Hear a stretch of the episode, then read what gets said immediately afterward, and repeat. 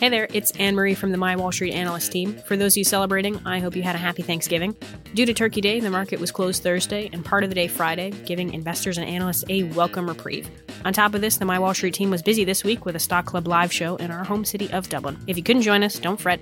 The gang will be hitting the road again next year. In light of all the hustle and bustle, this week's Stock Club will be a repost of an interview with Jana Haynes, the Chief Strategy Officer over at ARK Invest. This interview first appeared on an episode of FML, My Wall Street's other podcast dedicated to first time investors. Yana discusses her unlikely journey to Wall Street, upcoming investing trends, and ESG investing. Stock Club will be back next week with a regular episode that I'm sure will shock and delight. Thanks for tuning in.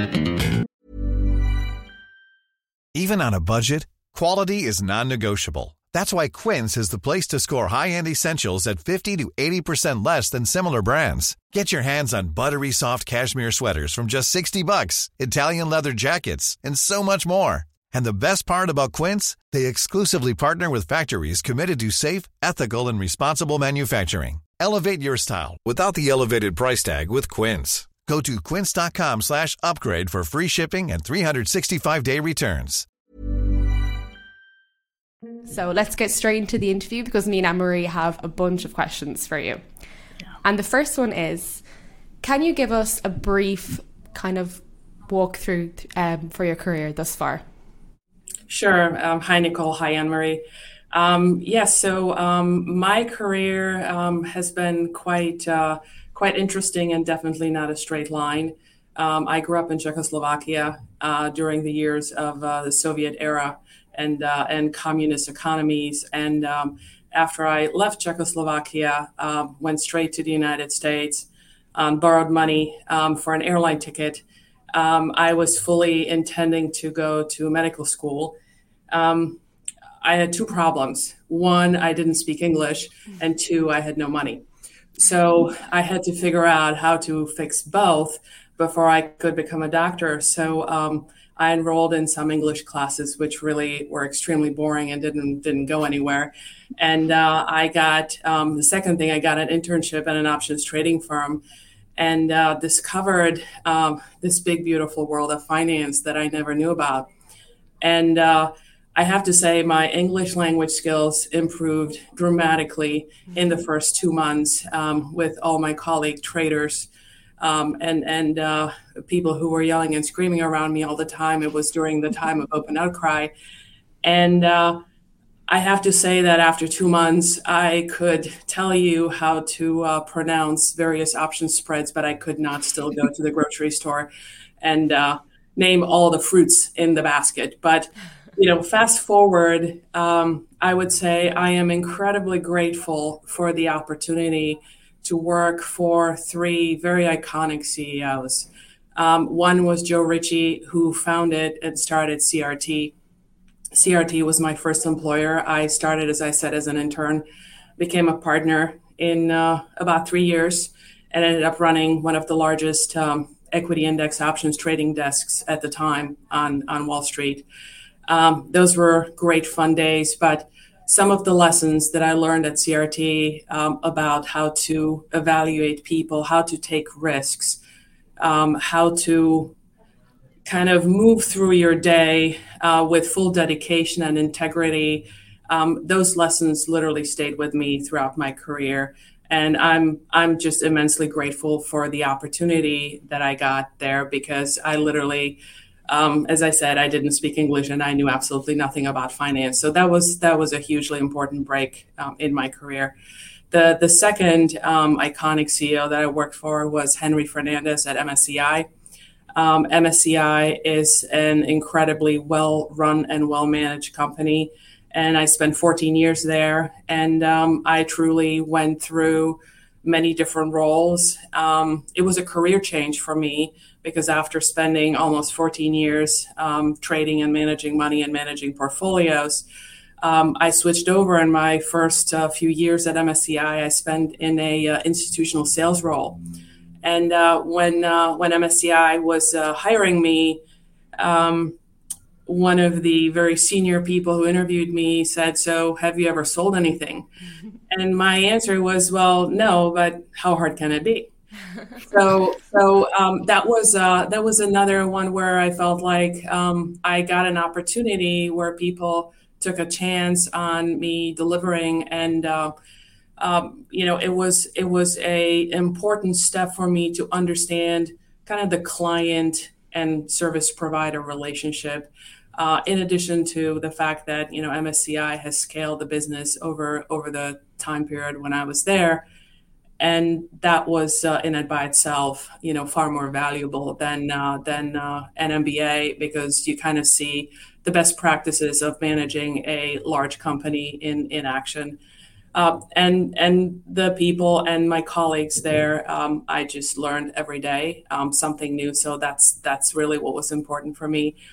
And uh, the third iconic CEO that I'm working for right now is Cathie Wood, who probably does not need an introduction. and um, what attracted me to ARK was that um, they truly are evangelists of various um, innovative technologies and technology platforms that are in very early stages in many many cases and truly have the opportunity to change the world the world has many problems and technology does solve problems and um, hopefully you know i can make a, a small difference in uh, in uh, that effort. So in a nutshell um, you know that's sort of my path. If there is one overarching theme um, across the whole period it's that um, i very much believe that risk is a good thing that you know the various changes in in my career happened because I was willing to take both the risk and the responsibility. I mean, there were parts of my career that were not all that glamorous and all that fun, but you learn a lot from that. And and the risk taking and uh, the the willingness to change and take responsibility and give it your best. Um, you know, those are the things that um, that uh, make a lot of difference. Wow. That's very imp- very impressive. Two years into my own career, can't can't exactly match that yet. But um, something I actually want to ask you about, which is kind of a selfish question, really. So I was uh, born and raised in the U.S., but I now work in Ireland, and something I've noticed is there's a pretty um, distinct difference between investing cultures, kind of within the United States and then within Europe. I think within an American context, there's just a much larger understanding of what investing is and how it's essentially an essential part of retirement. So, as someone who has worked and lived in both the United States and Europe, I was wondering do you see a marked difference in investing culture between the two, or maybe even just a difference in the public's attitude towards investing? Absolutely, I think you're right. Um, there, there are several differences, and I would say maybe put it in two categories. One category is cultural there are cultural differences in how people invest, how people think about um, investing, not just for retirement. Uh, there are differences there, they're structural, uh, but also investing kind of for their own savings and, and for their own well being. Uh, the second category, I would say, is access. It's market structure and market access. And, uh, and I think that um, both are changing, which is a good thing. Um, you know, I would say uh, if you zoom out, the United States was built on uh, on capital uh, being invested, right, from very early days on, and that culture, that culture of investing, that culture of kind of finding the next thing and putting your own money uh, to work. Um, even if you look at the startup scene, if you look at venture capital, which is really where it starts, right, that leads to the public markets, mm-hmm. uh, it is a um, very vibrant and probably the largest uh, private market in the world, um, where a lot of the innovation happens right there from the early early stages. So, so I think the culture of investing generally um, is very different um, in the U.S. Um, it is um, it is also sort of um, generationally agnostic, right? You have the baby boomers who have been investing for a very long time, and you have the Gen Z, Gen X, the millennials. Um, I don't know how many alphabet numbers we have now for the next generations, but but right, investing is something that you kind of get introduced very early on. I would argue that um, you know some of it is. Uh, um, probably not as sophisticated as it could be if we had a little bit more financial literacy education. And, you know, it certainly depends on kind of how early you get introduced in your life to investing. But the culture of investing is in the US. uh, very, very much alive and present. Um, in Europe, and you know, Europe is not really a cohesive, right? It's not one thing, right? You've got the UK, um, you know, all the different, you know, Switzerland, Germany, Austria, France, the Nordics, right? The, the south of Europe, very, very different markets, very different market structures, very different population makeup. I would say, um, on balance, um, investing is not as prevalent uh, perhaps for a number of reasons. One is, um, well, one is the the kind of cultural reliance on defined benefit pensions, right? People in Europe, the the the um, various countries have had long-standing pension schemes where uh, individual, um, you know, population does not have to worry about their retirement. And I think that in and by itself drives a little bit of a um, inertia where people don't feel like they have to provide for their own retirement. Therefore, you know, if there if there is any um, extra savings, you know, they just put in a bank and um, and kind of or invest in real estate, which is very very common, very broad based. Mm-hmm. So the the holding of individual shares is not that that uh, common, and the cultural push is not there.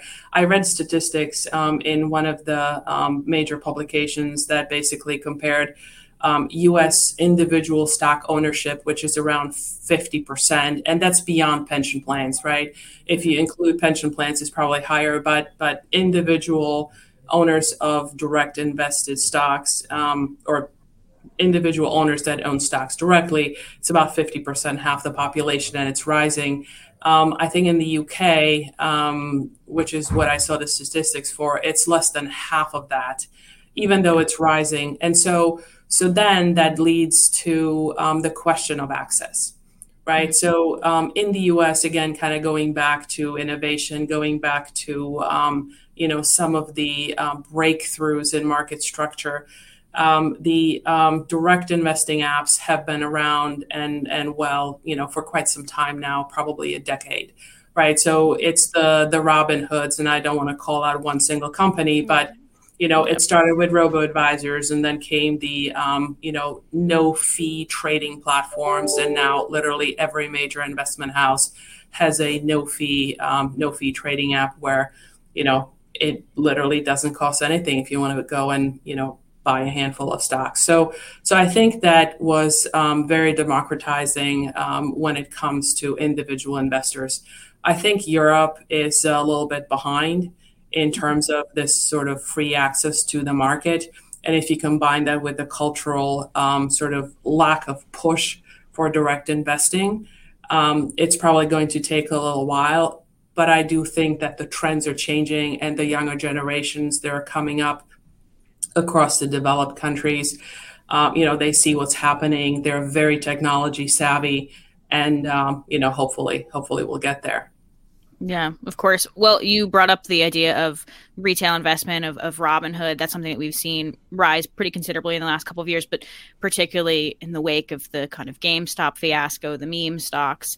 And so I was kind of interested in what is your thoughts on the rise of the retail investor? It's, it's great because it means that more and more people are, are um, entering investing, but it oftentimes seems like they're entering investing in maybe the riskiest uh, type of investing that one could do. We see them doing option trading and buying on margin on things like Robinhood, people who've maybe only been investing for a couple months. Um, and so do you see like retail investment and, and the rise of apps like Robinhood as being maybe a net positive for investing, or or is it maybe a net negative for now and will pay off later on down the line? So I'm a big believer of free markets. I'm a big believer that individuals should be able to make decisions on their own, provided they're, um, you know, technically capable, um, to to you know see what kind of risk they want to take. I will also tell you, and I have um, I, my husband and I have five boys, and they're aged 25 to 30. So I often, you know, say this to to my children. Uh, it is much better if you if your net worth is two thousand dollars, make a lot of mistakes and blow it. Um, it's much better to do that than if your net worth is significantly higher. You're in your mid 40s, you have a family, and uh, and then you you know do something really stupid because um, you, you just have not educated yourself so so with that as a as a backdrop I would say, um, on balance, it's an extremely good thing that the markets are opening and the access is um, free to many early investors. Now, I do think that um, it is very important that um, you know the message about educating investors, educating themselves, comes through loud and clear. Um, you know, oftentimes um, I really believe, and I say this um, to anyone who asks, you know, it's time, it's not timing when you invest. Investing is not trading, and and uh, you know, it is very. Um, it is very appealing at the moment after you've had four margaritas and your buddy is telling you that you know they made a killing on bitcoin to kind of get home it's a 24/7 market and you just buy because you know it's a sure sure bet right if you if you really want to do it that way then dedicate the time educate yourself if you want to trade trade the beautiful thing that has happened over the last several years or even a decade. And I think that's also driving the entrance of individual investors to the market more broadly. Is that in the past, so when I started trading, when I started investing, you know, three, four decades ago, um, there was a massive asymmetry of information um, that was heavily tilted towards institutions. So, if you were a bank, if you were a professional firm that focused on investing and trading, you had all the information about the market, about the the liquidity, you know, any any metric that you want at your fingertips. Uh, if you were an individual investor, you had to call a broker. You were at a retail desk you you were getting spreads that were sometimes 10 times wider than the institutional investor you were in a completely different category uh, that asymmetry of information has really changed with the rise of um, you know just just um, you know internet and all the apps and the distribution of the of the information being basically real time um, you know you can get um, institutional quality tools today um, for very little money. You know, spend 100 200 dollars a month, and and you have all those tools. And I think that that actually enables a lot of education. So, so the bottom line is that if investors really want to do um, what you said, you know, trade, you know, make bets, you know, they can approach it as a casino, they can approach it as an educated um, bet, or they can approach it as a job. Uh, and there are a lot of people who, um, you know, make money in the casino, and there are a lot of people who lose money in the casino. But there are different ways to approach it. But I think the access and the entrant of the individual investor is definitely positive for the market. The other thing that I want to say is that oftentimes now, because the information is so broadly available about a wide range of investments, um, the individual investors recognize investment trends um, significantly faster than the institutions because they don't have the layers and layers of decision making and evaluation. They kind of say, all right, here's the technology. I see it in my daily life. It makes sense. It mm. truly changes how I do things. I'm going to look at an investment opportunity that allows me to benefit from that. And I think we've seen some of that. Now, I don't know if, yeah, I don't want to comment on GameStop and, you know, a lot of it gets politicized, but, but I think fundamentally the open access is a good thing. Mm-hmm. Great. So, on to another kind of mega movement in the investing world. I'd love to know some of your opinions on cryptocurrency, which you kind of briefly touched on, and NFT investing. Yes. So, um, very early days, very early days. I know it makes all the headlines, but the technology itself is very early days. Um, I believe that um, there is tremendous amount of education necessary um, for people to truly grasp um, what blockchain, what public blockchains are actually um, driving. Um, we have ARK publishes on an annual basis our big ideas. It's a uh, it's kind of the big research paper um, that has um, kind of our views and uh, and insights on the most important trends that we see across the five technology platforms that we research for the next year and for the foreseeable future. Mm-hmm. And um, so, if if anyone wants to look at it, right, you can uh, you can download it. We give our research away for free. Uh, but um, our our analysts say that the public blockchains are driving, um, you know, three major revolutions. One is the um, money revolution, right, with Bitcoin um, and the various currencies. Um, one is the um, financial revolution, which is the decentralized finance. Uh, that's going to have tremendous impact on on banking and payment systems. And the third one is the internet revolution, or you know, some call it Web three. We don't necessarily, you know, like the name, mm-hmm. uh, but it's basically NFTs. And uh, you know, NFTs. I am not an expert on NFTs. I kind of look at the, um, you know, there was an article in the Wall Street Journal or somewhere uh, the last couple days that the um, the the Bored Ape NFT sold for three hundred thousand um, dollars, and it's like, okay, great. Um, so that's the casino approach. I have no idea, right, what that mm-hmm. what that should be worth. But fundamentally, the use case for NFTs is incredibly powerful. The use case for NFTs means that artists and, and other creators can actually um, have a long term um, set of rights. Um, that if they create something that's valuable, it's memorialized on the blockchain forever and they can actually you know there will be no more starving artists right if they're mm-hmm. successful. Uh, because um, once a piece of art gets sold you know they continue benefiting from that because um, they know they created it. Now it's tough to tell um, where this is going to go. I think you know my comment that we're still in very early days of the technologies is that we don't even begin to understand how the convergence of some of these things with other technologies will create additional use cases right? Mm-hmm. and so so i'm i'm a believer that these technologies will have tremendous impact and provide huge value. Um, you know it is uh, it is just um, tough to tell kind of what exactly that means uh, mm-hmm. but it's certainly a very very exciting space. Yeah. Yeah. Definitely such an interesting space that i think we're all watching closely but it definitely is more risky still at the moment. Yeah. Um, I'm Sandra, and I'm just the professional your small business was looking for. But you didn't hire me because you didn't use LinkedIn jobs. LinkedIn has professionals you can't find anywhere else, including those who aren't actively looking for a new job but might be open to the perfect role, like me.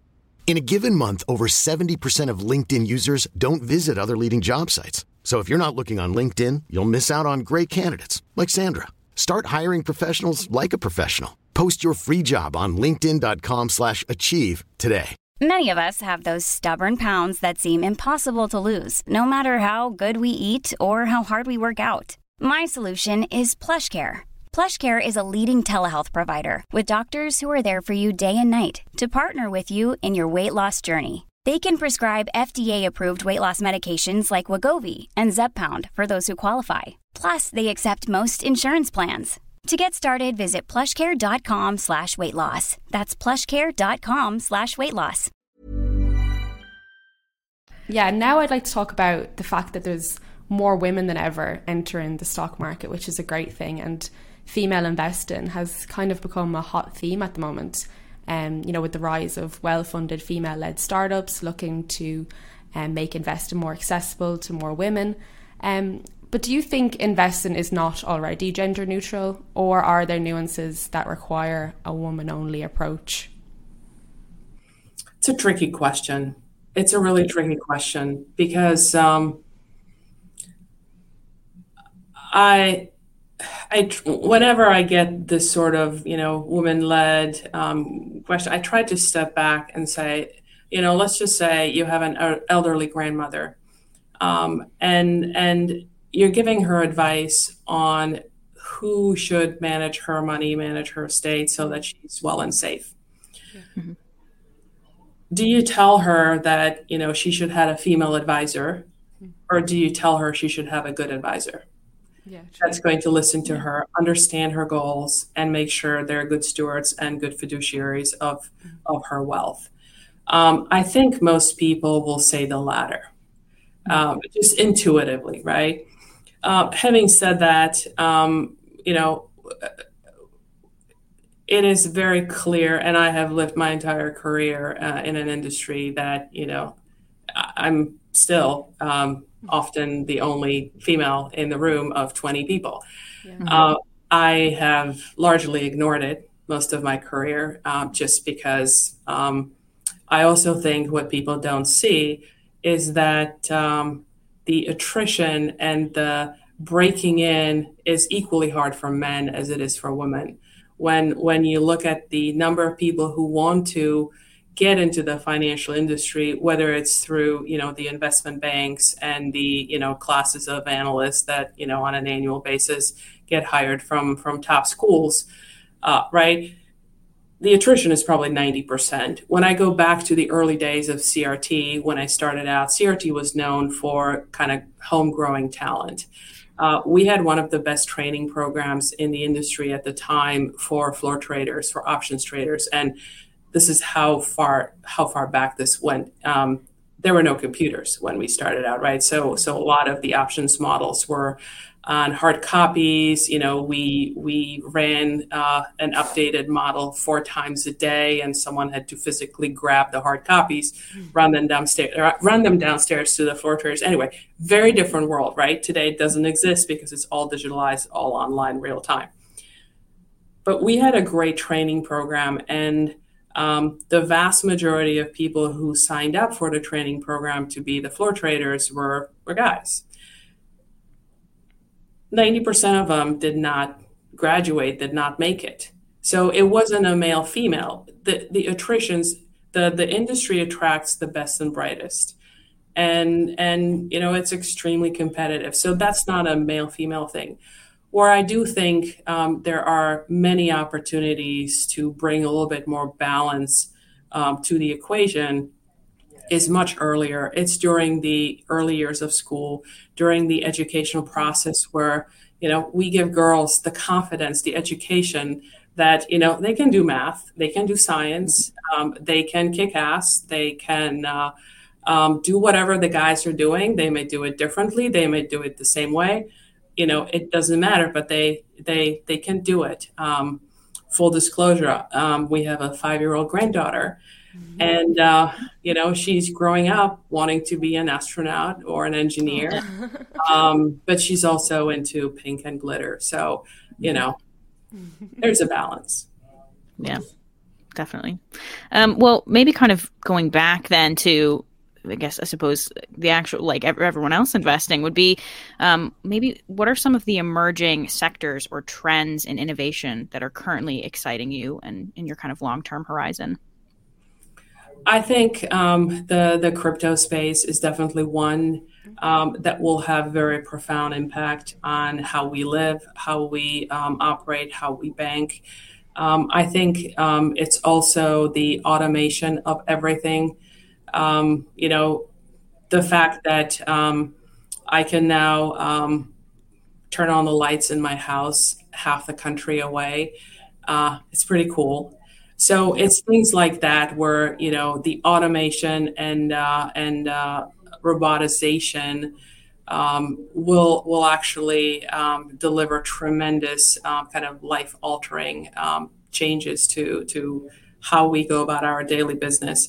Um, you know, um, I don't know if. Uh, it's going to be in my lifetime, but genomics and gene editing and uh, the impact on healthcare, the fact that we could potentially um, have means to cure diseases um, could be tremendously impactful uh, to the world world's populations. Um, developing drugs faster, cheaper um, can have incredible impact on especially developing countries where um, delivery of medicine and uh, cost of medicine are huge issues. So those would be kind of like um, the the you know three that are very near and dear my heart. I'm sure there are many others. Again, um, you know, I'm I'm not as uh, as equipped as uh, many of our uh, wonderful analysts are to talk about the specifics, but the um, the um, you know crypto and the healthcare are two that I think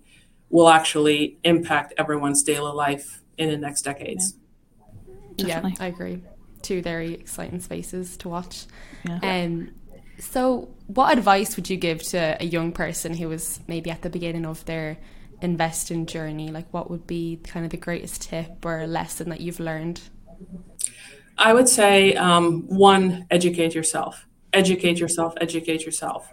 Um, you know, the the the time versus timing um, factor is is huge. It is much more important that you start investing in your 20s than uh, than you know getting the best stock tip when you're in your 30s. Um, I also think it brings a, a, sort of discipline to your financial life, uh, right? If you if you educate yourself, um, and and the reason I'm saying that is it it helps create options for you later later down the road. When I think about you know when I started out investing, there was literally no one that was giving me financial advice. Um, I went from like zero to sixty from not knowing anything about the capital markets to trading options. Um, in Chicago, um, you know, in this in, in the space of two months, uh, while I was learning the language, what it means of the things that I was trading, that's not a great way to do that, right? And so today there's so much uh, material available. So I would say educate yourself. And then the second thing is, um, I would say definitely learn to take risks. One of the greatest things that happened to me was, you know, through the through trading of options is is a thorough understanding of risk. Risk is not a bad thing. Risk is simply, you know, there is upside, there is downside, and how do you actually evaluate based on what your objectives are and based on kind of where you are in the spectrum. There are risky investments, there are phenomenally great for young people if if the allocation to those trades or to those investments rather are in the right proportion to the rest of their net worth the mm-hmm. same investment for you know an older person may absolutely not be the right investment and i think understanding that understanding your risk tolerance and don't be afraid of risk when you're young uh, and and try to um, again not blow with the wind and and get uh, advice from your trainer at the gym. Uh, might be world class investor, but unless you know that, right, be a little mm-hmm. bit more methodical about what you do and how you do it. And you know, I I do sound like a broken record, but I would say the education piece uh, is yeah. probably critical. Find find um, find people that you like to follow. Find people that you trust, and stay with it and be consistent.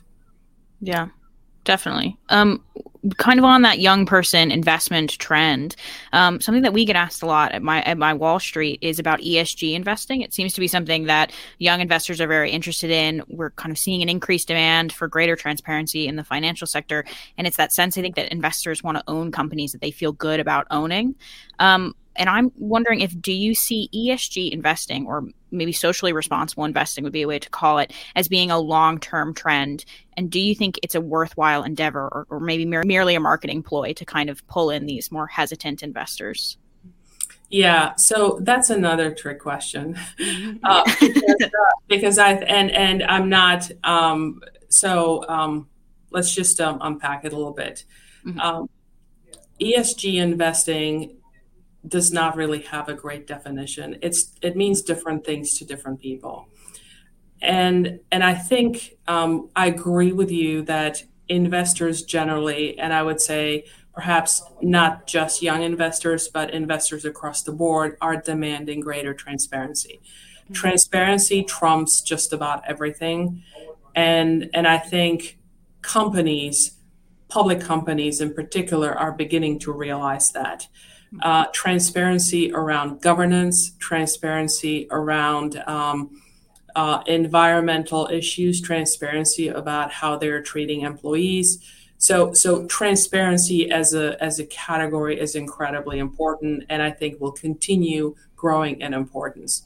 Um, when it comes to specific uh, environmental, social, or governance metrics, um, I think the jury is out.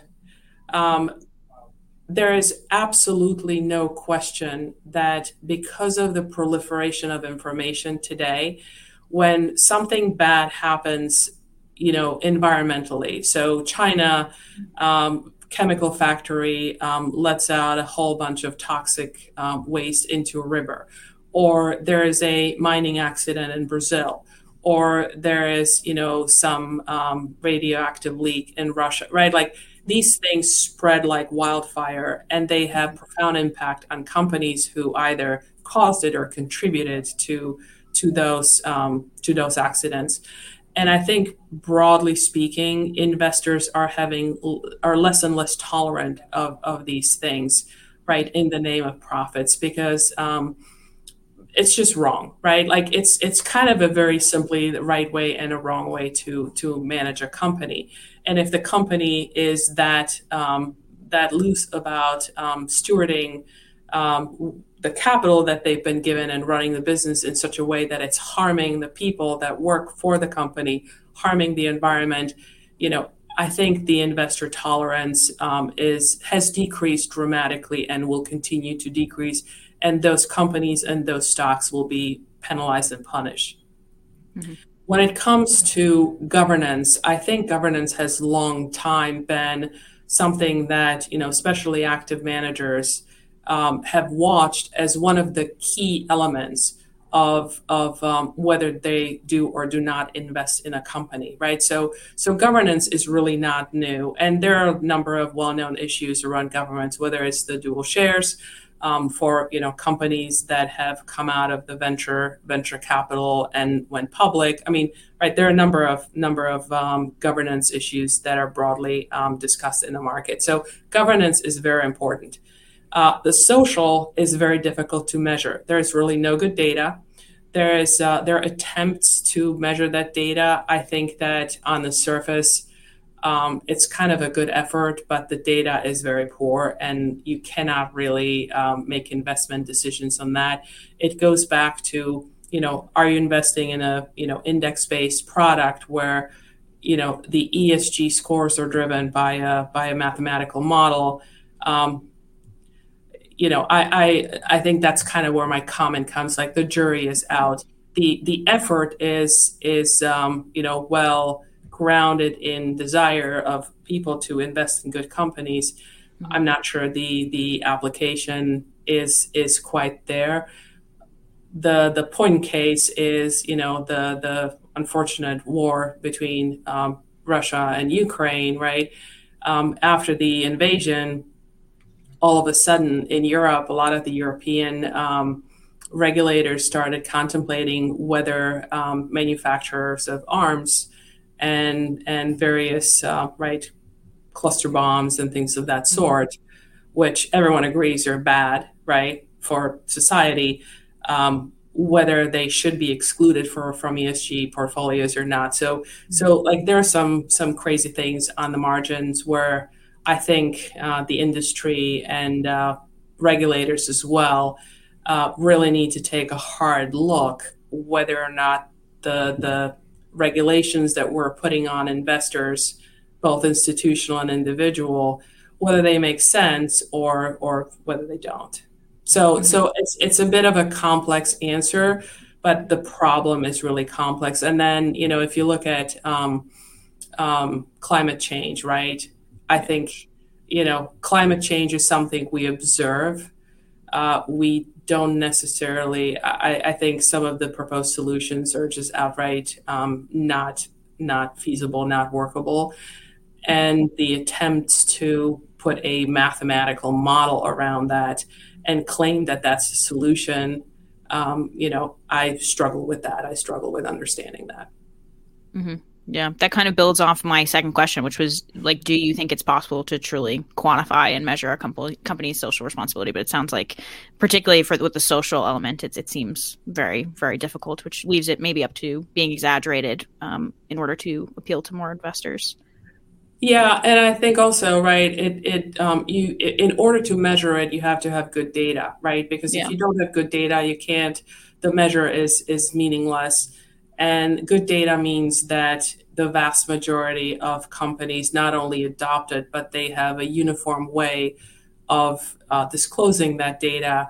If you think of the global jurisdictions that have public equity markets, uh, you know, it's not going to happen in our lifetime. There might be pockets where regulators will drive uniformity, but is it really for the best um, benefit of investors? It's tough to tell, right? We'll have to see.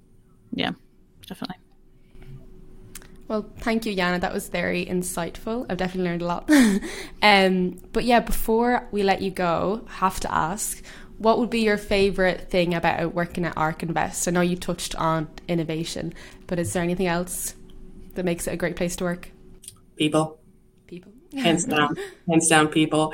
I have fun every day I come to work. Um, I learn something every day I come to work. And, uh, you know, that's just, um, that's just priceless yeah, that is kind of all you can ask for, really. Yep, Perfect. that's that's the fun part. I'm having, I'm really having fun every day. That's great. Well, thank you, Jana. Thanks Thank you very much. Thanks for having me. That's it for today's show. Remember, if you have any questions you'd like answered or elevator pitches you'd like us to tackle, make sure to get in touch. You can find us on Twitter, that's at My Wall Street HQ, on TikTok, that's at My Wall Street, or simply just email us at pod at mywallstreet.com. Thanks for joining us today, and we'll talk to you again next week.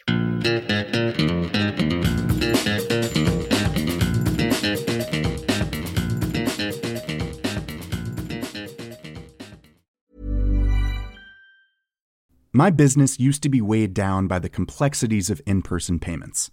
Then, Tap to Pay on iPhone and Stripe came along and changed everything. With Tap to Pay on iPhone and Stripe, I streamlined my payment process effortlessly. Now I can accept in person, contactless payments right from my iPhone. No extra hardware required. What's truly remarkable is how I can cater to all of my customers' payment preferences. Whether they're using cards, Apple Pay, or other digital wallets, Tap to Pay on iPhone and Stripe ensure a smooth checkout experience every time. And it's not just me. Stripe helps businesses of all sizes, from local markets to global retailers, scale quickly and stay agile. To learn how Tap to Pay on iPhone and Stripe can help grow your revenue and reach, visit stripe.com slash tap iPhone.